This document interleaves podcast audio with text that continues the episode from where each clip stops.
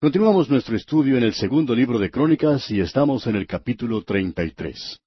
Y en nuestro programa anterior estábamos considerando a Manasés, quien había llegado al trono a la edad de doce años. Manasés era hijo de Ezequías. Y usted recordará que mencionábamos la enfermedad de Ezequías y cómo él había orado y Dios le había contestado y había agregado a su vida quince años más. Y que en este período, dijimos, había nacido Manasés. Ahora Manasés fue el peor rey que vivió. Creemos que Manasés en ese período en que él se había alejado tanto de Dios y en el que Dios tuvo que intervenir, se había ido a tal extremo que lo constituyó en el peor de todos los reyes. De modo que, dijimos, tenemos una cosa bastante extraña, y es que ante nosotros se presenta al mejor rey que había tenido Israel, que había guiado a la nación a un avivamiento, y ese rey es Ezequías. Y luego llega al trono su hijo Manasés, y es el más malo de todos y preguntamos cómo podía explicarse uno esto. Y dijimos que no lo íbamos a explicar porque no sabíamos cómo hacerlo, porque a nuestro alrededor estábamos viendo en estos días cosas que pasan que en realidad no podemos explicar, y eso es lo que queremos decir. Llegan a nuestra atención periódicamente y en especial ahora por medio de este ministerio radial algunos padres que son muy buenos creyentes. En realidad ellos son muy buenos, muy destacados. Luego ellos tienen un hijo o una hija, muchas veces es la hija, a veces son ambos, que se convierten en los hijos más rebeldes que pueda haber. La mayoría de ellos proviene de hogares que nunca han tenido respeto ni interés en Dios. Estos jóvenes han podido ver a padres materialistas que estaban peleando todo el día buscando divorciarse, eh, viviendo únicamente para ellos mismos de una manera egoísta. Ellos, pues, se rebelaron contra eso y se fueron de sus hogares. Y dijimos que eso lo podíamos entender, pero las excepciones a esa regla son las que no podemos comprender. ¿Por qué es que en un hermoso hogar cristiano, preguntábamos, donde hay un hijo o una hija, de pronto uno de ellos huye de su hogar y se transforma en uno de los peores hijos rebeldes? Y dijimos que creíamos que hay dos razones o dos cosas que podemos decir, y reconocemos que son un poco débiles. Y la primera de ellas es que estos jóvenes han sido influenciados por los otros jóvenes que los rodean porque todos los jóvenes atraviesan un periodo en el que creen que sus padres pues son bastante ignorantes, especialmente si el joven ha tenido la oportunidad de recibir estudios universitarios, estudios superiores, ellos creen que los de su casa ya no saben nada y les da hasta vergüenza conversar con ellos. Y ese es un período, decíamos, por el cual toda la juventud pasa alguna vez. Y decíamos que los jóvenes pasan a través de períodos como estos, y podemos entender también que en un hogar cristiano, durante ese período, los jóvenes se ven influenciados por sus amigos que ya han abandonado sus propios hogares. Y reconocemos que esta puede ser por lo menos parte de una explicación. Ahora, la otra parte puede ser que los que han salido de un hogar cristiano, y especialmente los que han hecho una profesión de fe, algún día van a regresar al Señor. Y creemos que vamos a ver eso en el hombre que estamos observando en esta oportunidad. Creemos también que este es el período en el que Shekinah, o sea, la gloria de Dios, se apartó del templo. Ezequías había visto una visión de la gloria Shekinah que, a causa del pecado de su pueblo y de su rebelión, se levantó y se retiró del lugar santísimo, y luego se movió hacia las murallas de Jerusalén y allí esperó. Pero el pueblo no volvió a Dios. Entonces la gloria Shekinah se retiró al monte de los olivos y allí esperó. Y luego, como no hubo más movimiento de parte del pueblo de Dios, la gloria Shekinah se volvió a retirar hacia el cielo. Sobre el umbral del templo se había escrito la palabra Icabod. ¿Dónde está la gloria? Porque la gloria se había apartado. En realidad, su casa había quedado desolada. ¿Y cuándo ocurrió eso? Hay muchos expositores que piensan que eso ocurrió durante la cautividad más adelante. No pensamos que eso sea algo exacto. Si la gloria Shekinah no se apartó durante el reino de Manasés, no podemos ver ningún otro período que pueda causar que esa gloria, la presencia de Dios, se apartara. Creemos que ocurrió durante esa época. Ahora quisiéramos dirigir su atención hacia este hombre Manasés. Como dice aquí el versículo uno, tenía doce años cuando comenzó a reinar, y reinó por cincuenta y cinco años en Jerusalén. Dios siempre le da al pecador una amplia oportunidad para que vuelva a Él. Este hombre reinó mucho más tiempo que ningún otro. Podemos ver que reinó más que David, más que Salomón, más aún que su propio padre. ¿Por qué? Porque Dios siempre le da al malo muchas oportunidades. Dios, amigo oyente, es un Dios de misericordia. Él tiene mucha paciencia y no quiere que ninguno perezca. Y después de todo, Dios tiene mucho tiempo en sus manos. Él tiene la eternidad entera hacia el pasado y hacia el futuro. Así que Él no tiene ningún apuro, amigo oyente. Si usted cree que puede hacer apurar a Dios, que lo va a forzar a que se mueva más rápido, pues no podrá tener éxito. A veces escucha a personas orando y dicen, ah, si uno se dirige directamente a Dios, Él comenzará a mover las cosas. Bueno, puede que así sea, y luego puede que no lo haga. Él no tiene ningún apuro. Por tanto, hace las cosas a su propia manera. Ahora leamos una vez más hoy el versículo dos de este capítulo treinta y tres del segundo libro de Crónicas. Dice así, Pero hizo lo malo, es decir, Manasés, hizo lo malo ante los ojos de Jehová, conforme a las abominaciones de las naciones que Jehová había echado de delante de los hijos de Israel.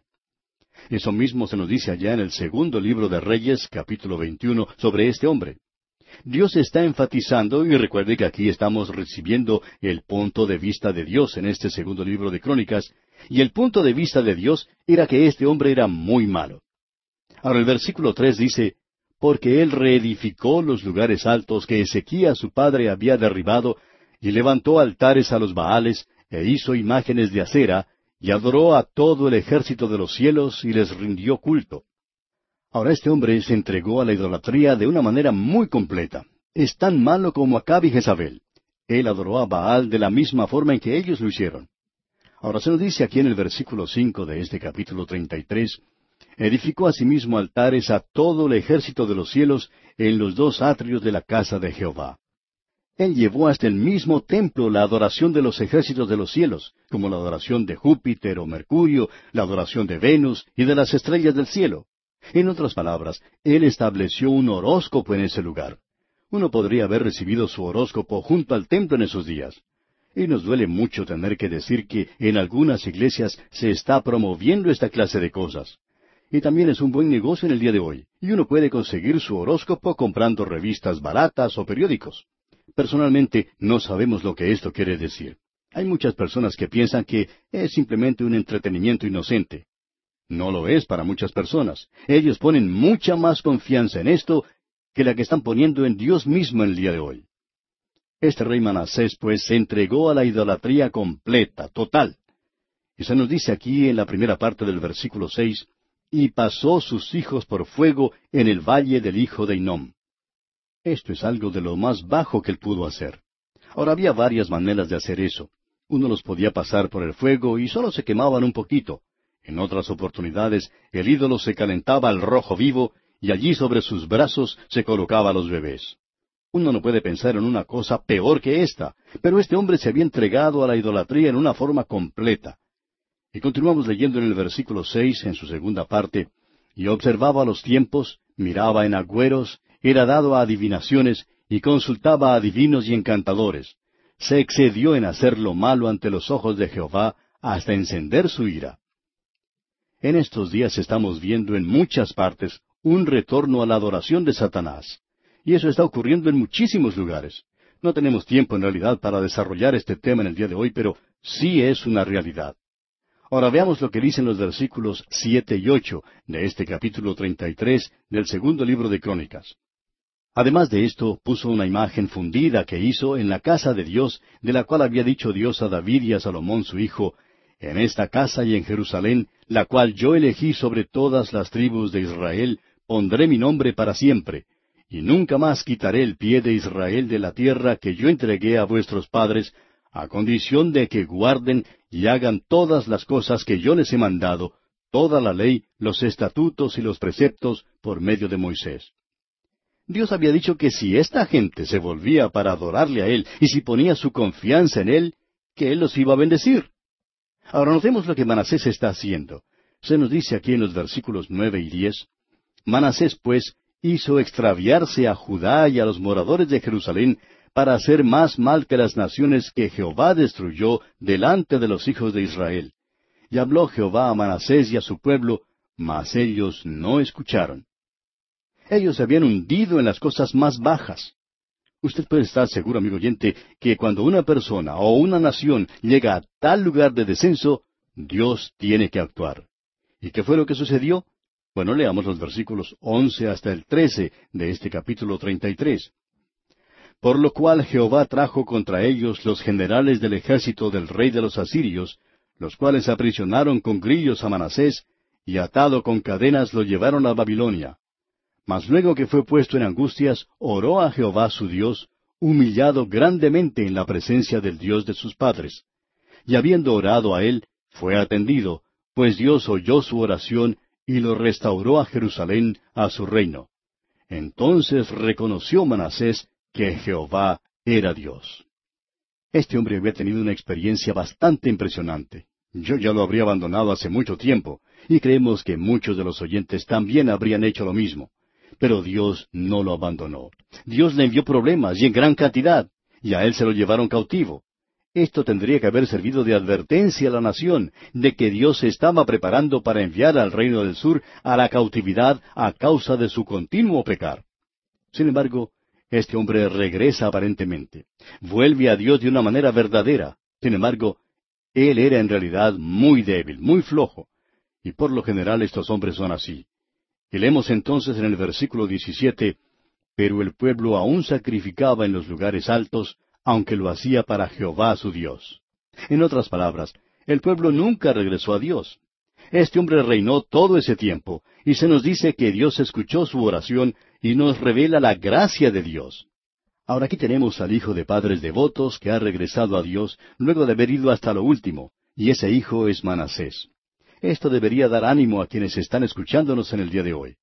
Quizá usted, amigo oyente, tenga un hijo o una hija, o como dijo un hombre hace tiempo, yo tengo una hija, pero no sé dónde está. Otro hombre dice, yo tengo un hijo que no sé dónde está. Pues él sí sabe dónde están. Y él dice que ha ido hasta el mismo límite. Eso fue lo que hizo Manasés. Yo, como dije antes, ya lo habría descartado hace mucho tiempo. Pero Dios escucha la oración de Manasés y se nos dice en el versículo veinte, y durmió Manasés con sus padres, y lo sepultaron en su casa, y reinó en su lugar Amón su hijo. Notemos esto ahora. Lo malo que este hombre había hecho cuando era joven afectó a su hijo. Y podemos entender ahora por qué su hijo actuó en la forma en que lo hizo. Leamos el versículo 21 de este capítulo 33 del segundo libro de Crónicas. De veintidós años era Amón cuando comenzó a reinar, y dos años reinó en Jerusalén.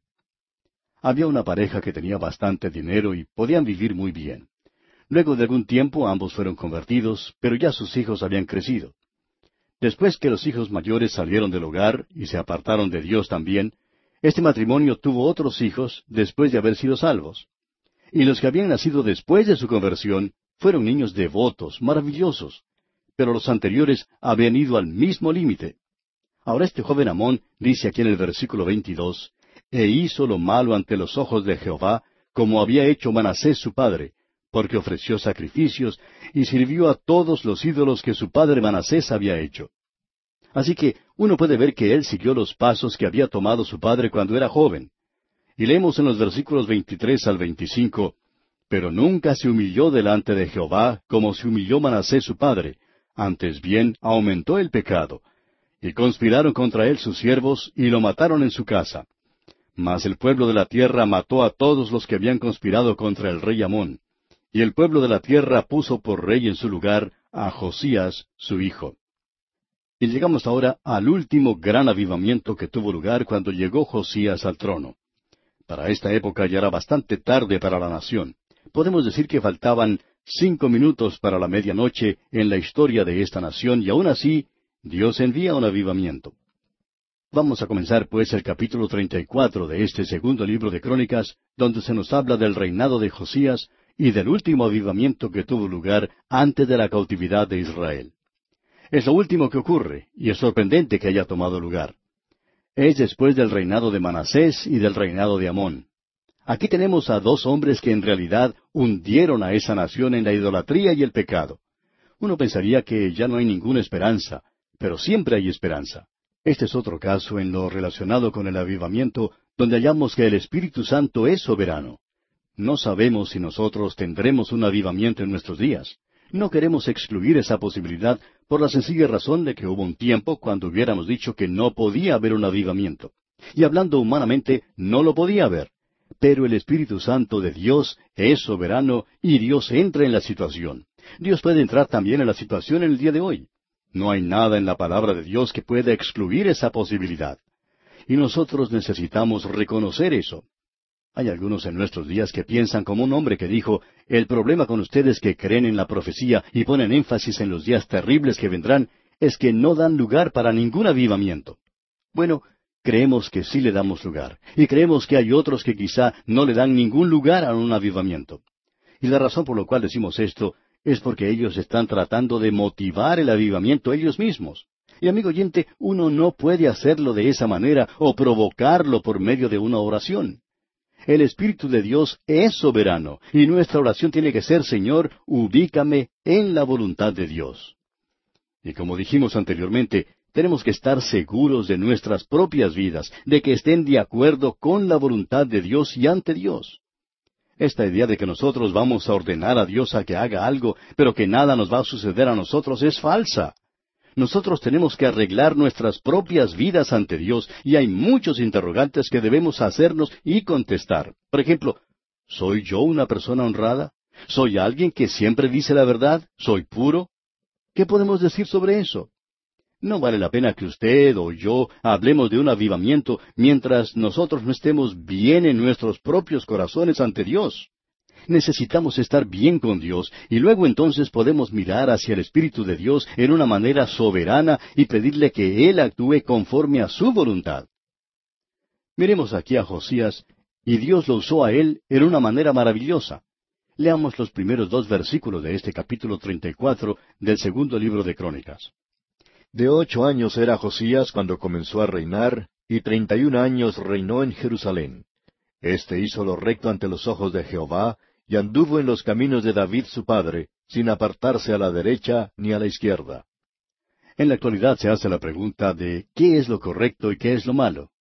Y algunas de las respuestas que recibimos son bastante raras. Pues bien, él hizo lo que era correcto ante los ojos de Jehová. Es lo que Dios dice que es correcto y justo, y es lo que Dios dice que está bien o está mal. Usted sabe, amigo oyente, que fue Dios quien separó la luz de las tinieblas.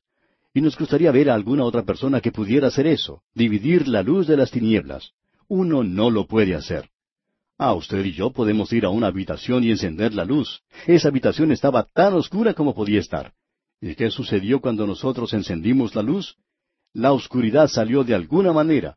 Nosotros no la podemos dividir. No podemos hacer una línea y decir, de este lado está la luz y de aquel lado está la oscuridad. Pero Dios, amigo oyente, sí lo puede hacer.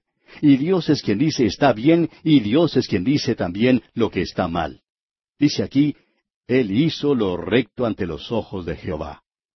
Y luego se nos dice, a los ocho años de su reinado. O sea que Él tenía ahora dieciséis años de edad, y completamos la lectura del versículo tres de este capítulo treinta y cuatro del segundo libro de Crónicas, y dice, A los ocho años de su reinado, siendo aún muchacho, comenzó a buscar al Dios de David su padre, y a los doce años comenzó a limpiar a Judá y a Jerusalén de los lugares altos, imágenes de acera, esculturas e imágenes fundidas. Ahora este joven, a la edad de solo dieciséis años, comenzó a buscar a Dios comenzó a estudiar la palabra de Dios y eso sí fue algo fuera de lo común. Cuando llega después a la edad de veinte años y es rey, comienza a hacer una reforma en toda la nación. Y como usted puede apreciar, ese avivamiento lleva hacia una reforma. Y vamos a detenernos aquí, amigo oyente, porque nuestro tiempo ya ha concluido. En nuestro próximo programa, Dios mediante, concluiremos nuestro estudio de este segundo libro de Crónicas.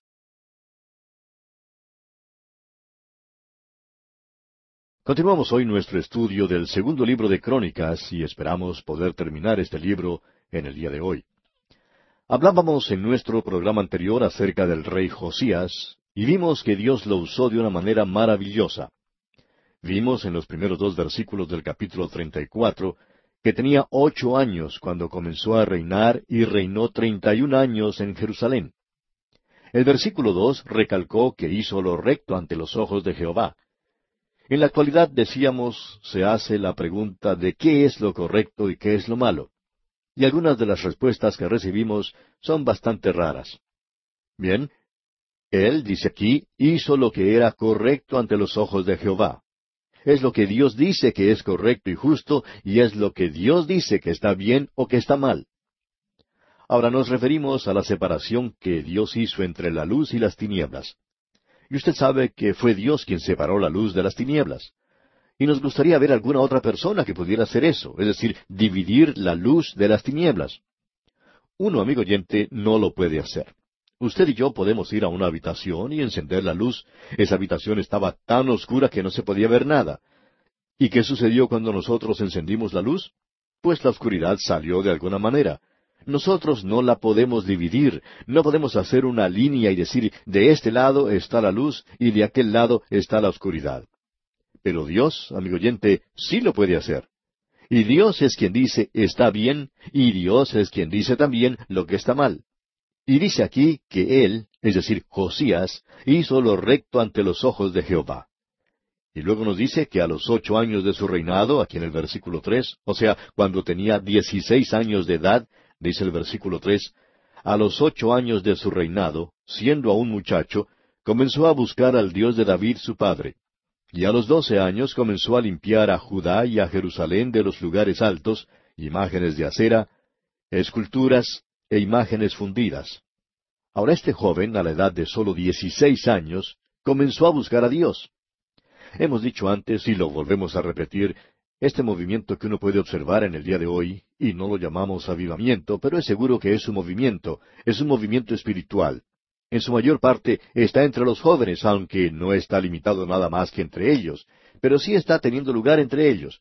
Y lo más sorprendente es que no está ocurriendo dentro de la iglesia, sino en muchos lugares fuera de la iglesia. Y en realidad está ocurriendo alrededor del mundo.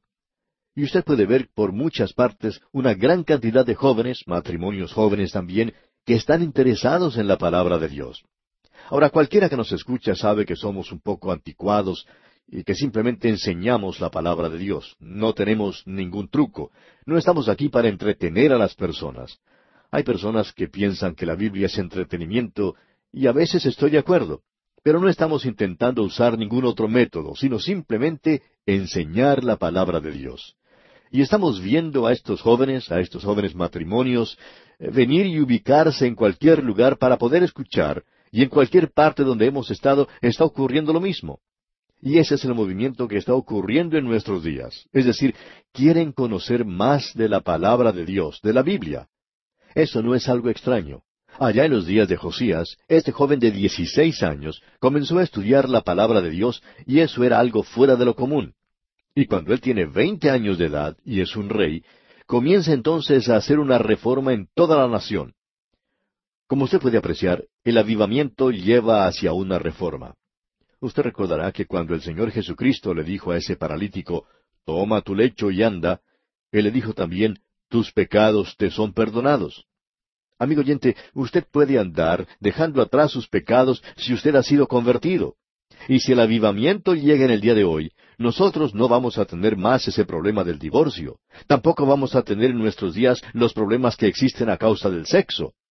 Vamos a ver que tiene lugar un cambio tremendo, y Dios lo puede hacer, podemos decir, y quizá Él lo haga. Esta sección que estamos considerando en estos momentos es de mucho aliento para nosotros.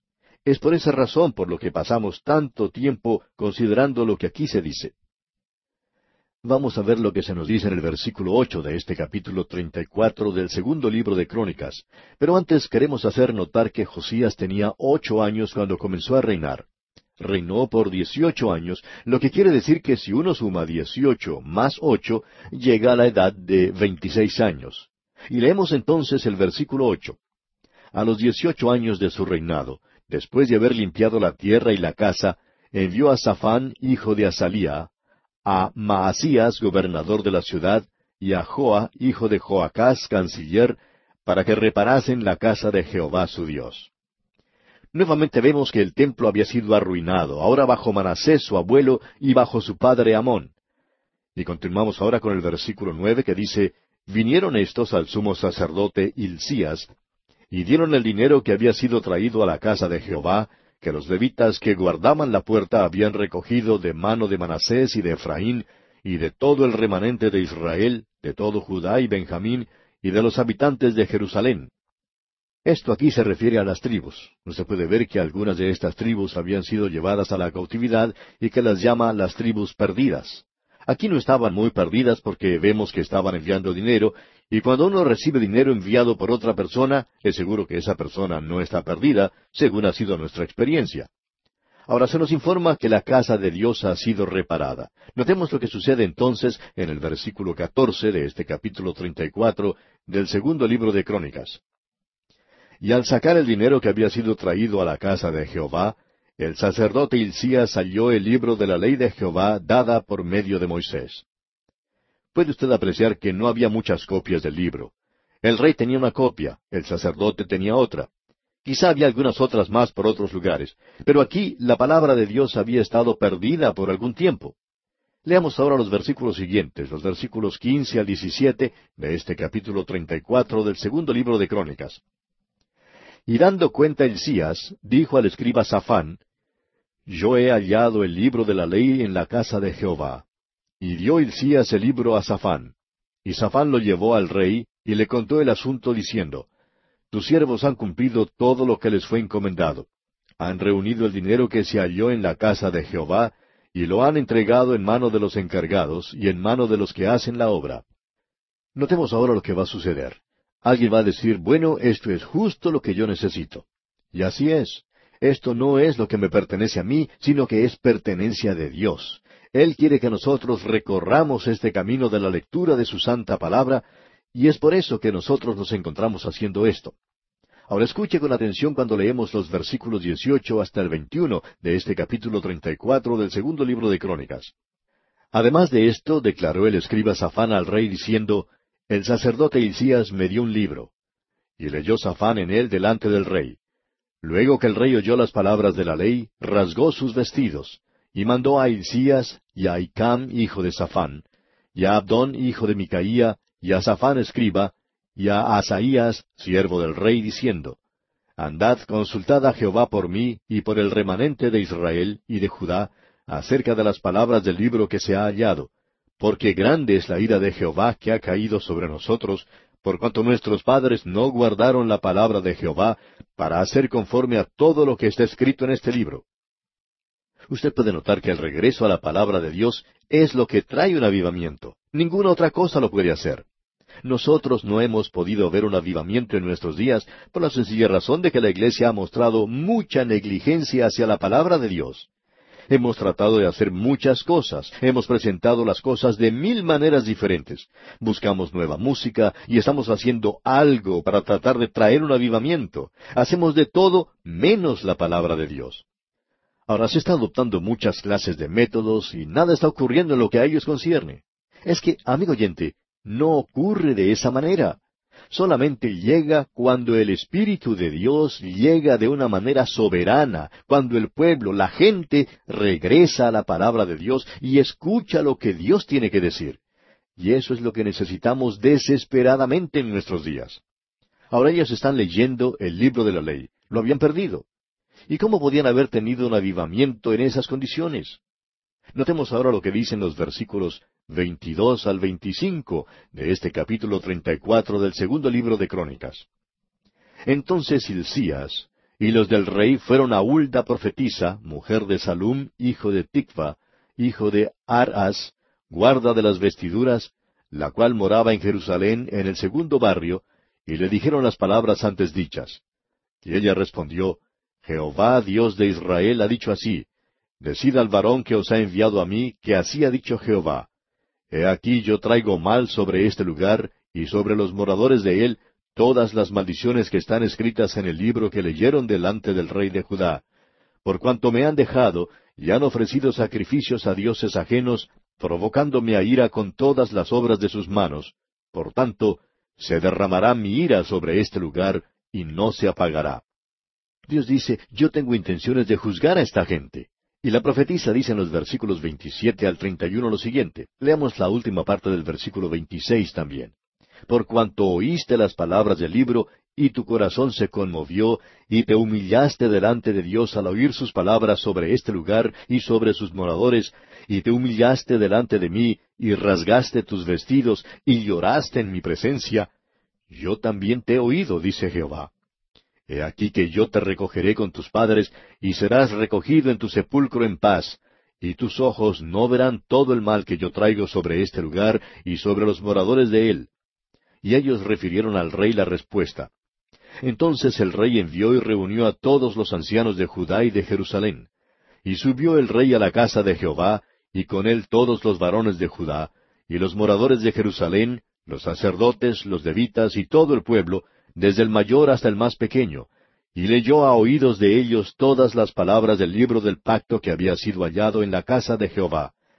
Y estando el rey en pie en su sitio, hizo delante de Jehová pacto de caminar en pos de Jehová, y de guardar sus mandamientos, sus testimonios y sus estatutos con todo su corazón y con toda su alma, poniendo por obra las palabras del pacto que estaban escritas en aquel libro.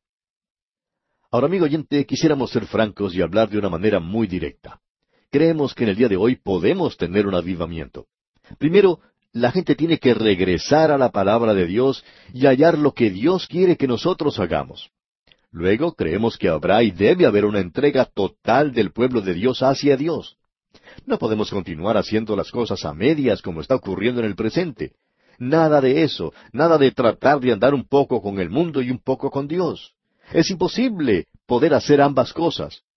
Tiene que haber una dedicación completa del corazón y de la vida a Dios. Y cuando eso ocurra, creemos que el Espíritu de Dios puede volver a moverse pero Él no lo puede hacer hasta cuando estas cosas hayan tenido lugar y ellas primero tienen que realizarse. Ellos pues celebraron la Pascua. Ellos habían hallado toda la información relacionada con esa celebración. Y es que tiene que haber obediencia a Dios, amigo oyente, y la Pascua habla de la muerte de Cristo. Hay que darse cuenta, amigo oyente, que tiene que haber una redención hecha por nuestros pecados y que Cristo debe ser ensalzado. Llegamos ahora a la muerte de este hombre Josías. Aún para un hombre tan devoto como este, hay lugar para cometer un error. Todos los seres humanos lo hacen. Ahora, ¿qué fue lo que sucedió? Se nos dice en el capítulo 35, versículos 17 y 18, lo siguiente. Y los hijos de Israel que estaban allí celebraron la Pascua en aquel tiempo, y la fiesta solemne de los panes sin levadura por siete días. Nunca fue celebrada una Pascua como esta en Israel desde los días de Samuel el profeta, ni ningún rey de Israel celebró Pascua tal como la que celebró el rey Josías con los sacerdotes y levitas y todo Judá e Israel, los que se hallaron allí juntamente con los moradores de Jerusalén. Esto fue algo maravilloso, pero ¿qué fue lo que pasó? Bueno, leamos lo que dice aquí el versículo veinte de este capítulo treinta y cinco del segundo libro de Crónicas. Después de todas estas cosas, Luego de haber reparado Josías la casa de Jehová, Necao, rey de Egipto, subió para hacer guerra en Carquemis, junto al Éufrates, y salió Josías contra él. Ahora Josías debió haberse quedado en casa. Él no tenía nada que hacer en una guerra como esta, pero se fue a Megiddo, ¿y qué fue lo que le sucedió en ese lugar? Leamos los versículos 23 y 24 de este capítulo 35 del segundo libro de Crónicas. Y los flecheros tiraron contra el rey Josías, entonces dijo el rey a sus siervos, Quitadme de aquí porque estoy gravemente herido. Entonces sus siervos lo sacaron de aquel carro y lo pusieron en un segundo carro que tenía y lo llevaron a Jerusalén, donde murió. Y lo sepultaron en los sepulcros de sus padres, y todo Judá y Jerusalén hicieron duelo por Josías. Ahora notemos lo que dice el versículo siguiente, el versículo veinticinco. Y Jeremías endechó en memoria de Josías, todos los cantores y cantoras recitan esas lamentaciones sobre Josías hasta hoy, y las tomaron por norma para endechar en Israel, las cuales están escritas en el libro de lamentos. Aquí llega a su fin el avivamiento. ¿Y qué es lo que ocurre? Bueno, tenemos que decir esto rápidamente. Joacás llega al trono y reinó por tres meses y fue muy malo. Tuvieron que quitarlo de ese lugar. El rey de Babilonia, Nabucodonosor, llega a luchar contra esa tierra. Y luego Joacim llega a ser el rey. Este reinó por un total de once años. Le sigue en el trono su hijo Joaquín, quien reinó por tres meses, él no duró mucho tiempo. Luego Sedequías llega al trono y reina por once años. Este fue el último rey. Ahora Nabucodonosor está llamando a la puerta. En realidad él hizo mucho más que eso. Derribó la muralla y quemó a Jerusalén. Ellos fueron llevados entonces cautivos a Babilonia. Y aquí tenemos la explicación de Dios. ¿Puede usted escuchar lo que Dios dice? Prosigamos leyendo ahora el versículo quince del capítulo treinta y seis, el último capítulo de este segundo libro de Crónicas. Y Jehová el Dios de sus padres envió constantemente palabra a ellos por medio de sus mensajeros, porque él tenía misericordia de su pueblo y de su habitación. Ellos habían rechazado a los profetas y estaban viviendo en tiempo prestado, y Dios habría estado obrando bien si los hubiera mandado a la cautividad unos cien años antes. A veces pensamos si nuestras naciones no estarán viviendo en tiempo prestado. ¿Cuánto más podremos dudar? Bueno, para la nación de Israel el tiempo llegó y ya no hubo más remedio. Hay épocas, amigo oyente, cuando las naciones llegan a ese punto. Pero no solo eso, sino que por cuatrocientos noventa años ellos no habían observado el año sabático, es decir, no dejaban descansar la tierra. Dios había dicho que uno no podía cultivar de esa manera. Ellos pensaban que se habían salido con la suya, pero no pudieron hacer eso. ¿Por qué? Por cuatrocientos noventa años sí lo hicieron. Y ahora Dios dice, bueno, ahora yo voy a hacer descansar la tierra por setenta años. Y esa es la razón por la cual ellos tuvieron que salir por un período de setenta años. Usted puede ver, amigo oyente, que Dios no permite que el hombre se burle. Allá en su carta a los Gálatas, capítulo seis, versículo siete, nos dice el apóstol Pablo, no os engañéis, Dios no puede ser burlado, pues todo lo que el hombre sembrare, eso también segará. Para finalizar este segundo libro de Crónicas, digamos que ahora se decreta la reedificación del templo. Leamos los versículos 22 y 23 de este capítulo 36.